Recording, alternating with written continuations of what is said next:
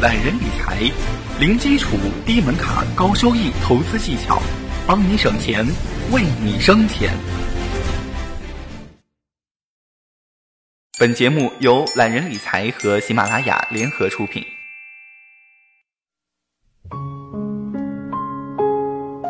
听众朋友们，大家好，我是八少，欢迎收听今天的懒人理财。更多理财知识，请搜索关注微信公众号“懒人理财”。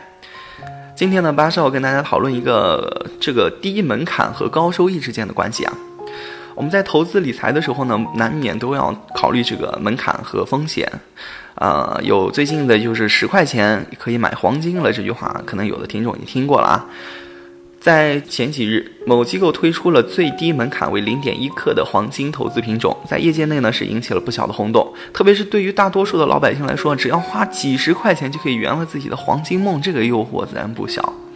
但是专家提醒呢，投资理财低门槛背后隐藏着高风险。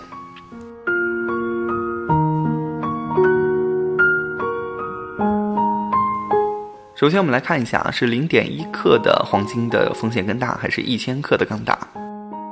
在大多数的投资者看来呢，十多块钱买黄金嘛，输也就输了这点钱。而像工行推出的金行加实物黄金投资产品的话，最低门槛就高达十万多元。其实，根据交易规则，零点一克金交易的交易费用是低廉的。其交易费按照目前的双边交易成交金额的千分之二起收，就是按买入买出均按千分之一起收哈。以买卖十克的黄金为例，如果按照每克一百一十五元的价格买卖一次，这个交易费是二点三元。而纸黄金的交易费用呢为十二元，它的实物金条是十七元。所以这样看似划算的交易啊，其背后却蕴藏着比那些门槛高的理财产品更高的风险。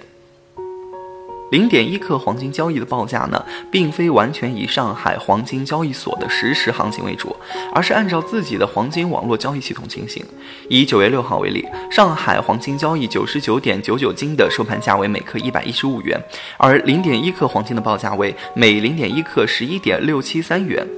可别小看了这点差距啊！由于黄金价格的变动与股票价格相比呢是微不足道的，因此一旦在高位买进的话，就很难解套了。由于上海金交所的报价是公开的，能很好的反映市场的变化，投资者呢就有了预测的可能。但如果投资者面对的是另外设定的报价系统的话，即使其变化与金交所的报价有所联系，但是由于我们缺少相应的这个参数，我们作为投资者呢很难对自己的这个投资进行一个准确的判断，这样的话风险就很大了。经过比较，我们再得出第二个真理哈，这个高门槛和低门槛的高低呢，与收益之间的决定关系。人民币理财产品与货币市场基金是目前本币理财市场的两大热点，但人民币理财市场的高门槛也就成为了其发展的最大阻碍。特别是货币市场基金千元就可以进入，而人民币理财产品的门槛却高达了万元。其实，只要你留意一下各种人民币理财产品，你就会发现啊，这个门槛与收益之间也有这样的关系。如人民币理财产品中，一万至十万元和十万以上的年收益率，基本上都要相差在百分之零点一左右。在海外的成熟市场呢，实行分级制度啊，区别计提费用啊，早已成为这个理财产品的主流做法。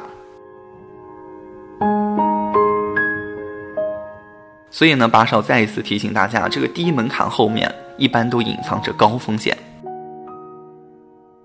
微信公众号搜索关注“懒人理财”，学习更多理财知识，帮你省钱，为你生钱。我是八少，下期节目我们再见。